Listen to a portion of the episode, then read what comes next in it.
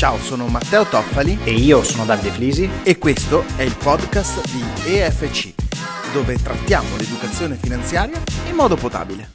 Eccoci di nuovo con una nuova puntata del podcast di educazione finanziaria certificata.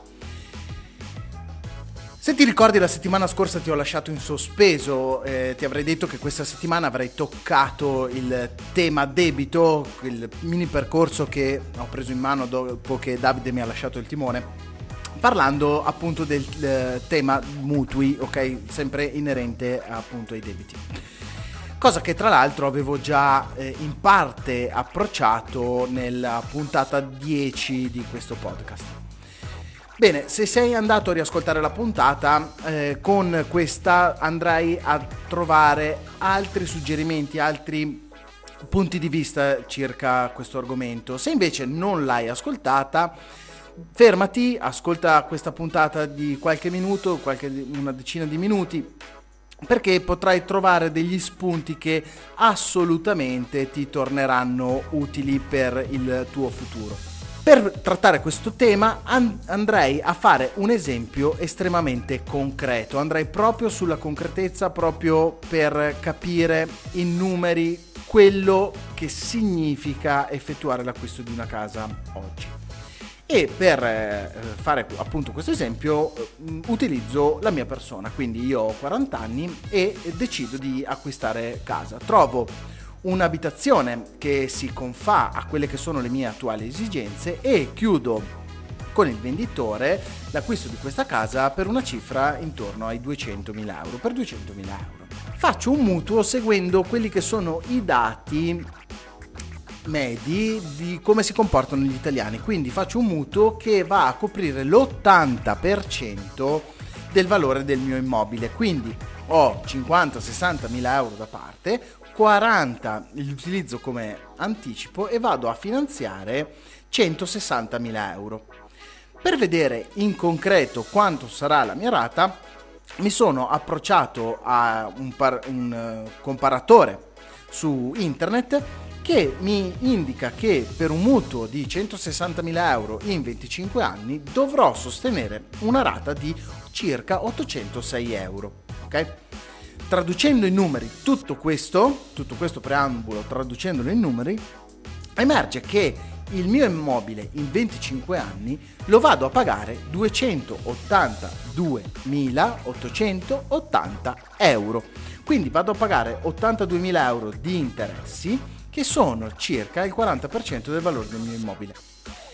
A questi inevitabilmente devo poi aggiungere almeno 400 euro all'anno per tutelarlo, quindi trasferire il rischio a un'assicurazione contro quelli che possono essere gli incendi, piuttosto che eventi atmosferici, piuttosto che eventi catastrofali, ok? Quindi il mio investimento per il mio immobile aumenta di 10.000 euro, ok? A questo devo aggiungere il fatto che dovrò andare eh, a letto tutte le sere incrociando le dita sperando di non dover sostenere costi, ulteriori costi per interventi di manutenzione né di tipo ordinario né straordinario. Una cosa un pochettino irrealizzabile, però devo fare questo, altrimenti potrei andare incontro a delle criticità. Ora, io non voglio sostenere che l'acquisto dell'abitazione sia giusto o sbagliato, eh? anche perché sostenere una rata di 800 euro eh, c'è chi può permetterselo e c'è chi no. Io quello che voglio, su cui voglio farti ragionare, è proprio il tema ricorrente del debito. Quindi avere sulle spalle questa tipologia di debito, se non ho adeguate riserve, se non ho un'adeguata liquidità, quindi se non ho approntato le relative strategie, ok? Potrebbe rivelarsi per me e per la mia famiglia una spada di Damocle veramente impressionante, che potrebbe veramente minare appunto il futuro mio e quello della mia famiglia. Soluzioni? Beh, innanzitutto la pianificazione. In primo luogo deve essere fatta quella.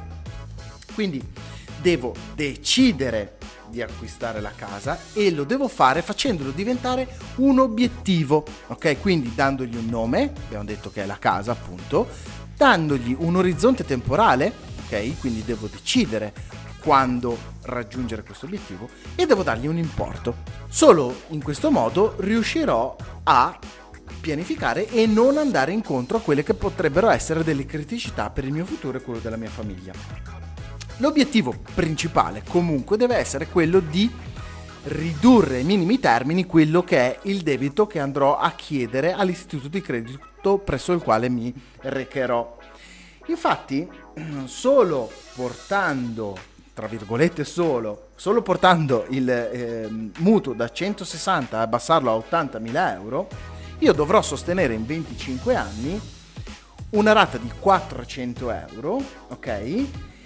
che si traduce in un pagamento di interessi per soli 40.000 euro, soli tra virgolette sempre, però è sempre la metà dell'esempio fatto in precedenza. Come posso arrivare a, eh, ad avere 120.000 euro nel tempo? Pianificando e accantonando. Infatti, se prefiggo il mio obiettivo, il raggiungimento del mio obiettivo a 15 anni, ok? mi è sufficiente accantonare 350 euro al mese, ipotizzando un interesse annuo composto del 2%, per avere solo da questo accantonamento 70.000 euro. Ok?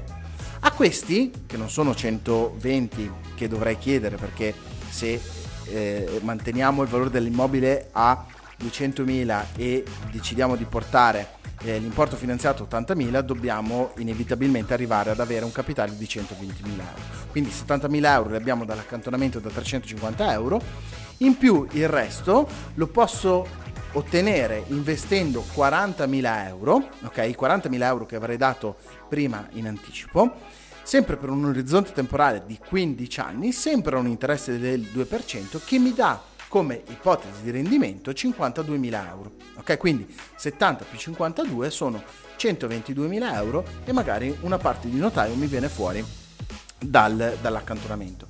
Quindi cosa ti voglio dire con, questo, con questa puntata di questo podcast?